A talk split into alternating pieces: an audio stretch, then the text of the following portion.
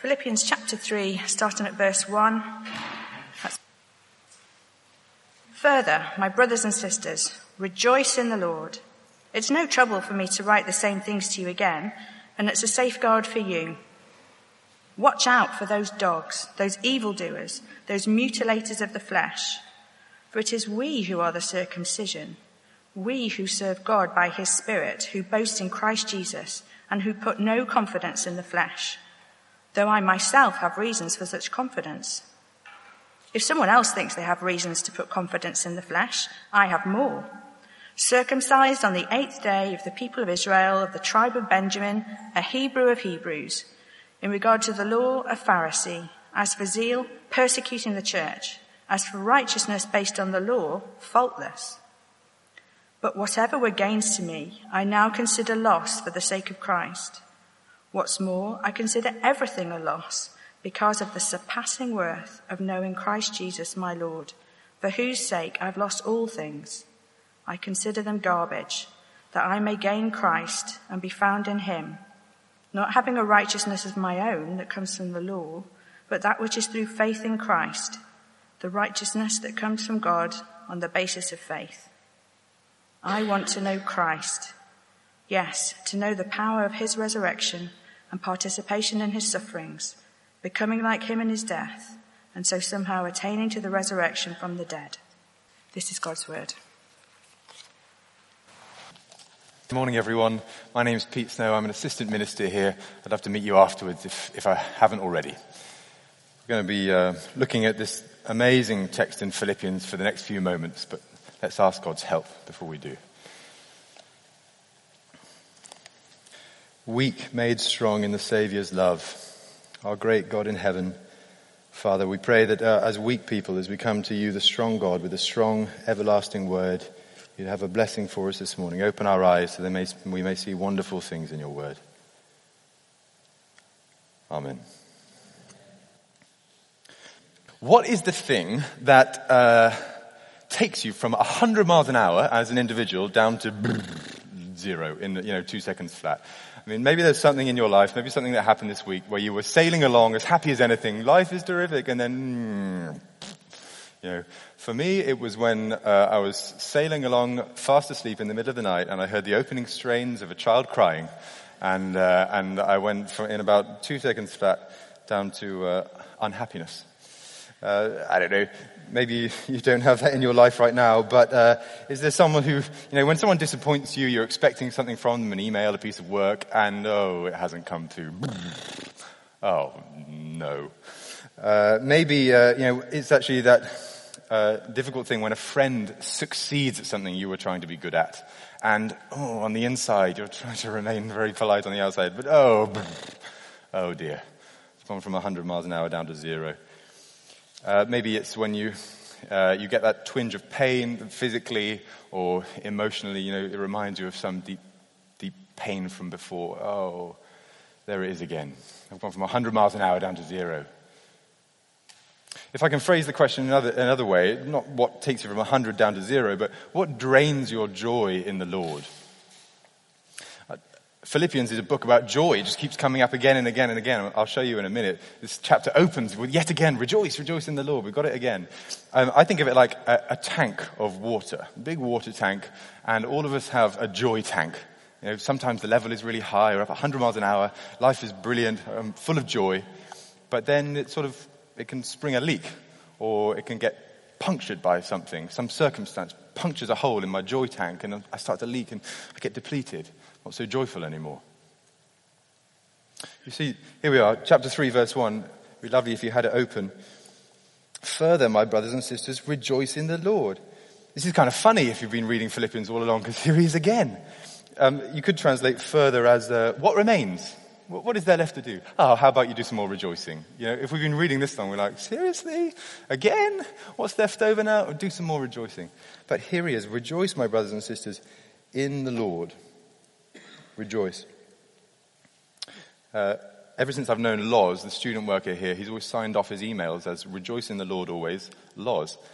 And there have been times where I thought, that's a funny thing to write, Loz. Why, why, are you writing that again? And, uh, but I think he's spot on. Re- further, what, what else is there at the end of my email? Rejoice in the Lord always. Loz.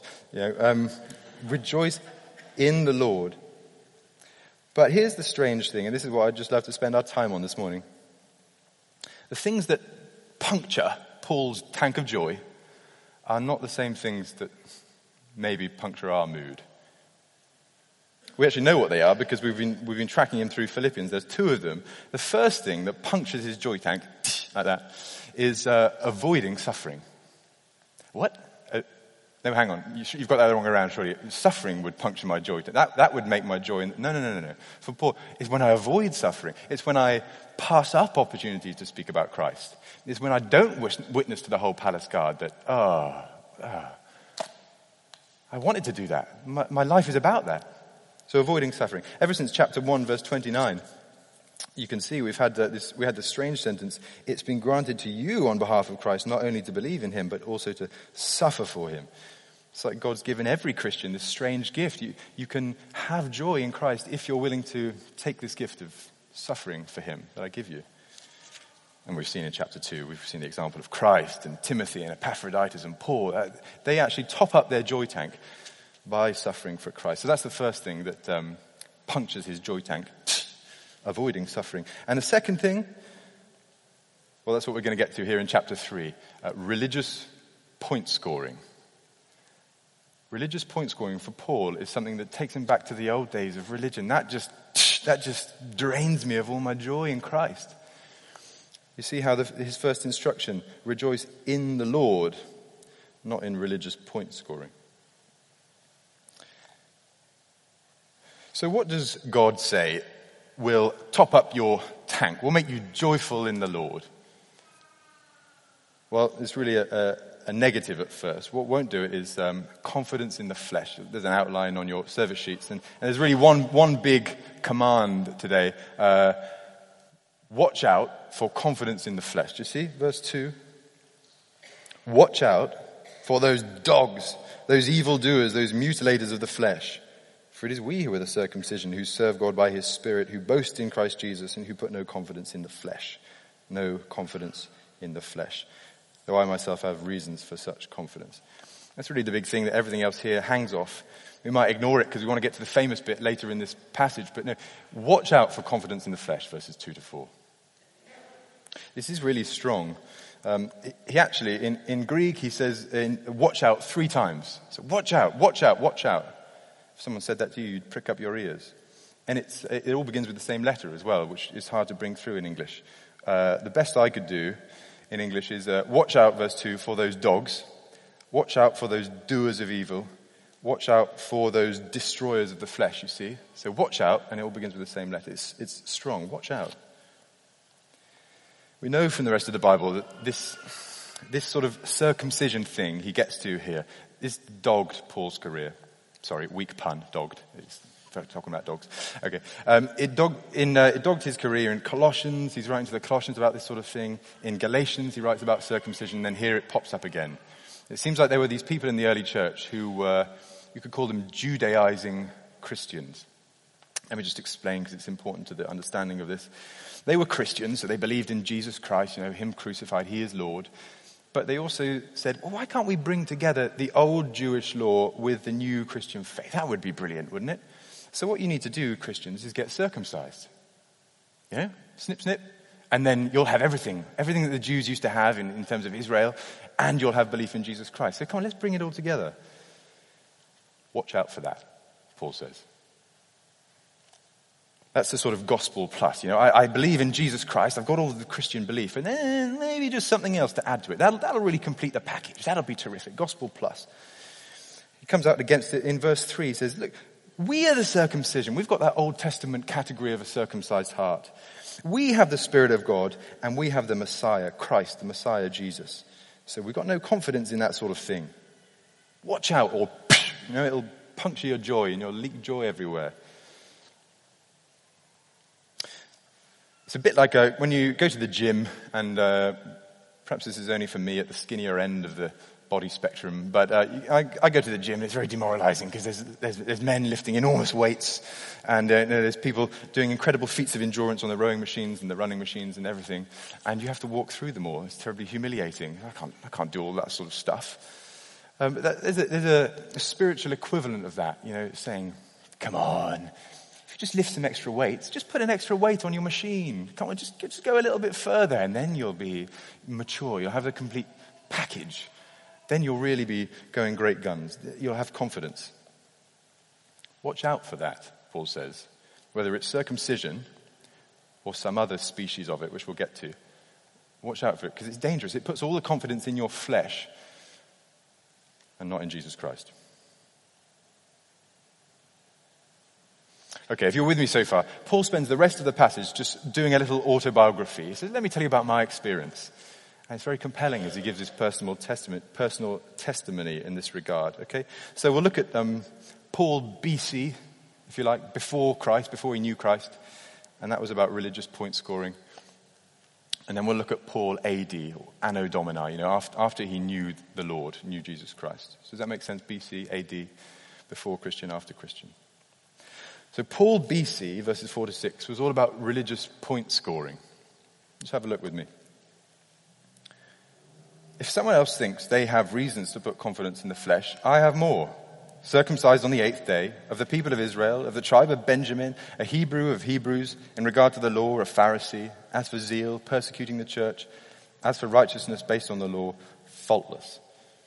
This is autobiographical, and he gives this incredible list, this, this CV, you see. Circumcised on the eighth day, that was when a Jewish boy was supposed to be circumcised, so absolutely spot on in terms of his early religious life. And there's just a hint here, isn't there, of uh, him saying to the Philippians, You think you're religious? I've been religious since the cradle. You know, ever since I was a baby, I've been a perfect Jew. You know, that sort of sense. He says, Of the people of Israel, next, all what the Judaizing Christians want to achieve by circumcising everyone, I've already got by birth. That's just mine. I grew up with that. And then he says, um, of the tribe of Benjamin, they were the, one of the only loyal tribes, Benjamin and Judah, loyal um, when everyone else went into exile. And of course, Benjamin, the territory where Jerusalem is. So basically, one part of one of the best tribes. I've got that as well. He sums all of that up by saying, I'm a Hebrew of Hebrews. I've got all the privileges. Next, what does he say? In regard to the law, a Pharisee. So I was a member of this, one of the strictest sects that took the Torah most seriously. That was me. I knew it all. And as for zeal, I was persecuting the church. You know, I went around killing Christians because I was so zealous for God. And then as for righteousness, based on the law, faultless. You've got to understand that in the right way, of course. It's, it's not that he's saying he was perfectly morally pure, but in, in terms of the Pharisaical understanding of the way he was doing it, the outward rules they set up for themselves. That was perfect. In other words, he was top of the religious Premier League. Before we get to our own day, um, we know of certain things that really got up Paul's nose in this respect. So certain uh, confidence in the flesh issues really wound him up in the New Testament. So we've seen that there was circumcision. People saying that Christians had to be circumcised in order to be a true Christian. Another one was food laws. He writes about, about that in his other letters. You don't have to eat or not eat certain things in order to be a true believer in Christ. And then the third one was certain feast days. You don't have to observe certain days in order to be a true believer. That really wound him up as well. So he's not interested in that religious point scoring anymore. Now, of course, none of that applies to us today, does it? No one's going around trying to compel everyone in the Christian church to get circumcised. Okay, I'll give you that. I, I have never come across anyone like that. What I did come across when I was seven years old was a, Roman Catholic church where I was brought up, and we used to go to Mass every Sunday, me and my family. And at the end of Mass, the priest said, Now, do remember, everyone, Wednesday is a holy day, and if you all come to Mass again on Wednesday, you'll earn a plenary indulgence. Now, that, I find that not many people know what a plenary indulgence is these days. 500 years ago, everyone would have known. A plenary indulgence is a bit like a voucher that the priest can give you to get time off purgatory. So you get to heaven quicker if you've got a plenary indulgence. Um, that, is, that is nowhere in the Bible. And uh, to my mum's great credit, I was seven years old. I didn't know the first thing about it, but she gathered the three kids up in her arms and walked out and then never came back to that church.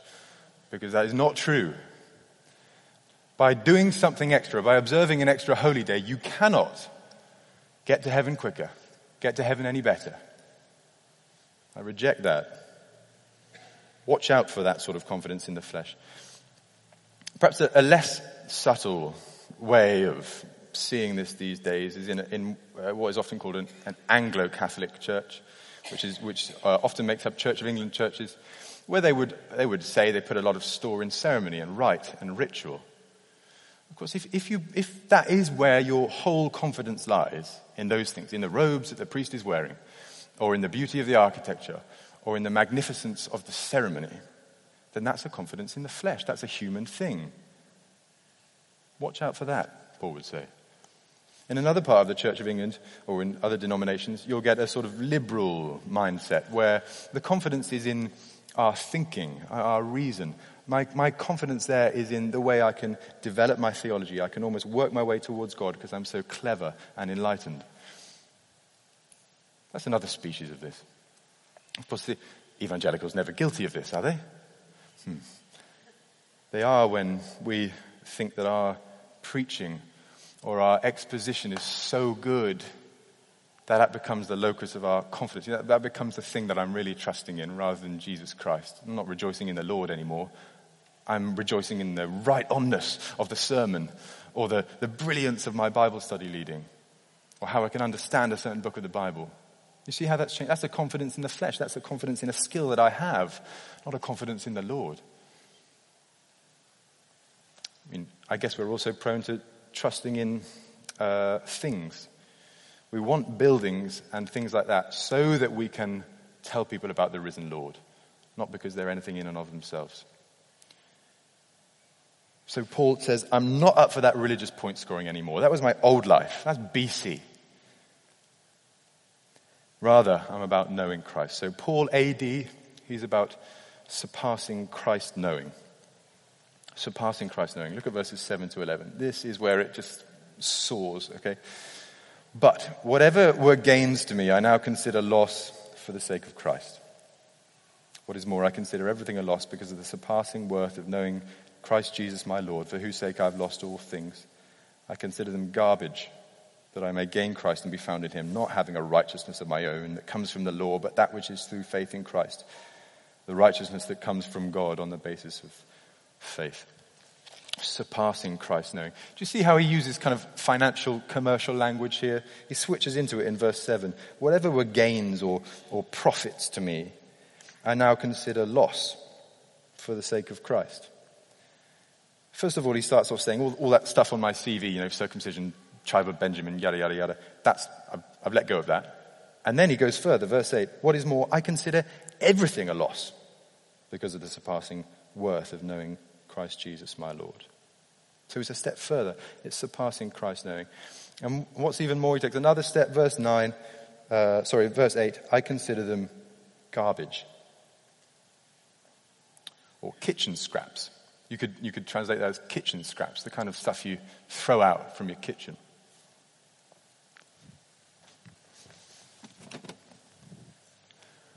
You've got one of these in your house. We've got a kitchen scrap bin in ours. And he considers religious stuff, confidence in the flesh, garbage compared to potato peel or a, a lemon. Uh, what do you call that? Like a lemon skin. Or banana skin or an old tomato, you know? I consider that garbage. Paul says that I used to be a, a, dog, to use the language of verse 2. I used to be, you know, foraging around in the kitchen scraps, looking for little religious things I could cling to and think, this is my righteousness. Nowadays, I'm not up for that anymore. I've got something better. Imagine, um, okay, London, see if this works. London is under siege, you know, like an old fashioned city used to be under siege. And um, it's surrounded, and the price of food goes up because it's scarce. Can't get supplies or anything. So the price of food goes up. This could be quite valuable, couldn't it? I mean, there's a chance you could maybe sell a potato skin for a fiver or a tenner if someone was really hungry. You think, okay, well, this is going to keep me going. This is all I've got. And then imagine the siege is lifted. And um, the king comes along and throws a banquet and he says, I'm going to give you the richest feast you can imagine. I'm going to give you roast meat and, and wine and bread and everything. And suddenly, ooh, your kitchen scrap's not worth anything anymore, are they? The, the, the monetary value is just, mm, it's gone. Paul says that about his life before Christ. You know, I, I used to cling to those things, but now it's garbage. That's nothing to me now because I've got something way better. Let me show you why it's way better. Verse 9, you see, he's, he's all about knowing Christ. So, two little questions just to explain why this is so good, why the feast is so good. Uh, why is it better? And secondly, how can we grow in it? Okay, so first of all, why is it better? Well, because you gain more and you pay nothing. You see? So you gain more. Where does he say this? Verse 8. What is more, I consider everything a loss because of the surpassing worth of knowing Christ Jesus my Lord, for whose sake I've lost all things. I consider them garbage that I may gain Christ. You notice how he's always been talking about it in terms of knowing a person. That's why Christianity isn't just a set of rules. Please never go away from church thinking it's a set of rules. It's a relationship with a person. I, I know them. I know, I know a person, Jesus Christ. And what a person! I know the one who was the firstborn over all creation, who was there in the beginning, who with the Father put the stars into the sky and decided what to, where to put all the continents and what to, what to um, do with all the animals. I know that person. What's more, the person who was willing to die for my sins, shrink himself down, become a man, live a perfect life, and die for me. I know that compassionate, magnificent, powerful person. I know him, so I, I gain him. And also, of course, part of the, the package is that I gain righteousness. Do you see verse 9? I'm found in him, not having a righteousness of my own that comes from the law, but that which is, which is through faith in Christ. So I gain Jesus' perfect religious life. In knowing him, I get that transferred to me, and that's my righteousness. So I, why is this better than that? Because I gain more. Christ and his righteousness. And what's more, I pay nothing. Do you see? It's almost like he wants to make a point of that here. Verse 9 uh, Not having a righteousness of my own that comes from the law, but that which is through faith in Christ. What do I have to do? Well, nothing. Just believe it's true. Believe the invitation that God the Father has issued to come to the feast. Why is it better? Because of that. And then, uh, how can I grow? If that's the case, if it's, if it's true of a Christian that they, that they know Christ, then Give me more. I, want more of it. Well, let's look at verses 10 and 11. I want to know Christ. Yes, to know the power of his resurrection and the participation in his sufferings, becoming like him in his death, and so somehow to, to attaining, attaining to the resurrection from the dead. You see, there's a trajectory there. Paul the apostle, who probably knows Christ better than anyone, he says, I'm not satisfied, I want more. Three things that he, he says. I want to know the power of his resurrection the participation in his sufferings, and the resurrection from the dead. Two, two of those, just to point out to you, happen now. See? The power of his resurrection, that's available now. The participation in his sufferings, that's available now. Attaining to the resurrection of the dead, that's available later. Not yet been released, that one. That'll only happen when uh, Jesus returns and we rise from the dead. Here's the thing God is willing to give these, so we can just ask for them. You can ask for the power of the resurrection. This is a point made in Ephesians 1. You know, the, the power to live a Christian life is available to you. It, it, was available from Easter Sunday onwards. I was talking to one of the students here uh, last week, and uh, he said, You know, I turned up as a fresher last year in London, uh, just living life my own way. I guess I kind of thought I should go to church and be a Christian, but I just couldn't change. I couldn't change the, the habits and addictions in my life. I met him two weeks ago for the, the first time, and he said, It is a miracle. The, the difference in my life compared to a year ago. And I can only put it down to the power of God. You know, the, the habits that I've broken, the things I now do differently, there's no explanation for that apart from the power of God. I want to say to you that the, power of God, the same power that took a big rock that was rolled in front of a tomb on Easter Sunday and drop kicked it out with the resurrection, is now available to you in your Christian life. So as you struggle with sin, that power is available to you. God is willing to give you that. And as you try and, and shine like a star in the universe, hold out and witness to people in evangelism, that power is available to you. Of course, the reason we can even know somebody, Jesus Christ, is because he's still alive. That's why it's still a living relationship. So it's the power of the resurrection. Um, how else can I grow? Well, here, here, so here's the, the one that we never expect participation in his sufferings. You see, I've got to show you it again because it seems so counterintuitive. Verse 10 Yes, to know the power of his resurrection and participation in his sufferings, becoming like him in his death. This is pouring out myself, even unto death, even with no recognition, like Jesus Christ, in order to bring people closer to him. I spent Thursday lunchtime this week at Imperial College giving a talk um, about what success looks like, and I finished off by saying, really, success is very fragile, and if you, if you want to know some indestructible success, then you need the resurrection of Jesus, because it's the only thing that's indestructible. And do you know, I felt like an utter fool there was something within me that said, said uh, Pete, no one's ever going to believe you. um, resurrection from, from the dead, you've got to be joking. Because it does seem an improbable thing. And you know, as I prayed and God gave me some, some power to say that, I found yet again it is the most brilliant truth. Jesus did come back from the dead. The power of the resurrection is available to people.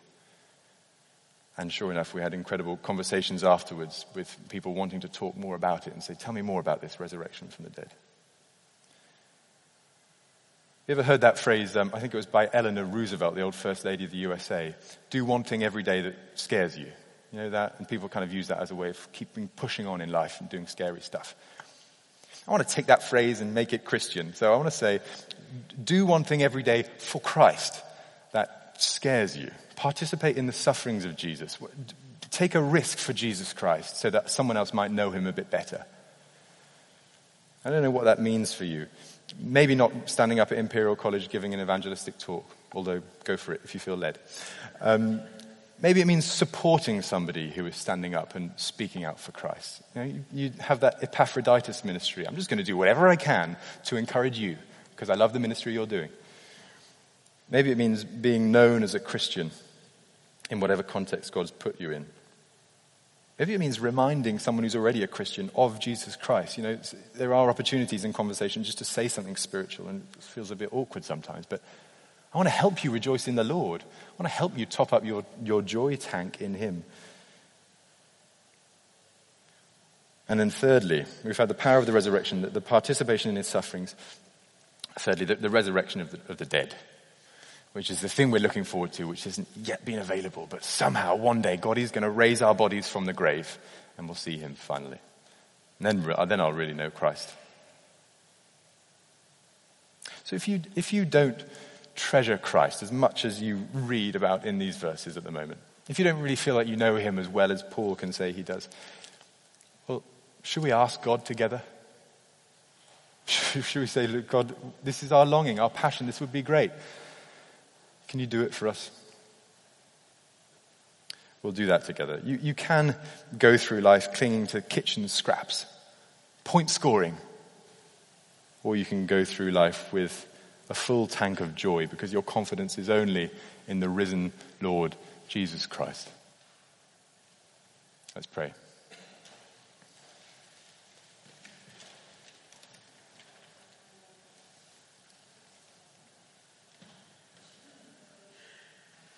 Our great God in heaven, Father, Son, and Holy Spirit, we want to ask you this morning for the power of the resurrection to help us live our Christian lives. I want to ask you tremblingly, Father, for participation in the sufferings of Jesus. Perhaps we don't know what that means yet. Perhaps we don't know what we're getting ourselves into, but we recognize that His life is the way we want to live. Your power is the thing that sustains us, and we just want to know Him better. And we want to ask you, Father, that one day you will raise our bodies from the dead and show us what it means to know you perfectly. And we pray it, Father, in the power of the Spirit and through the name of Jesus and only for your glory. Amen.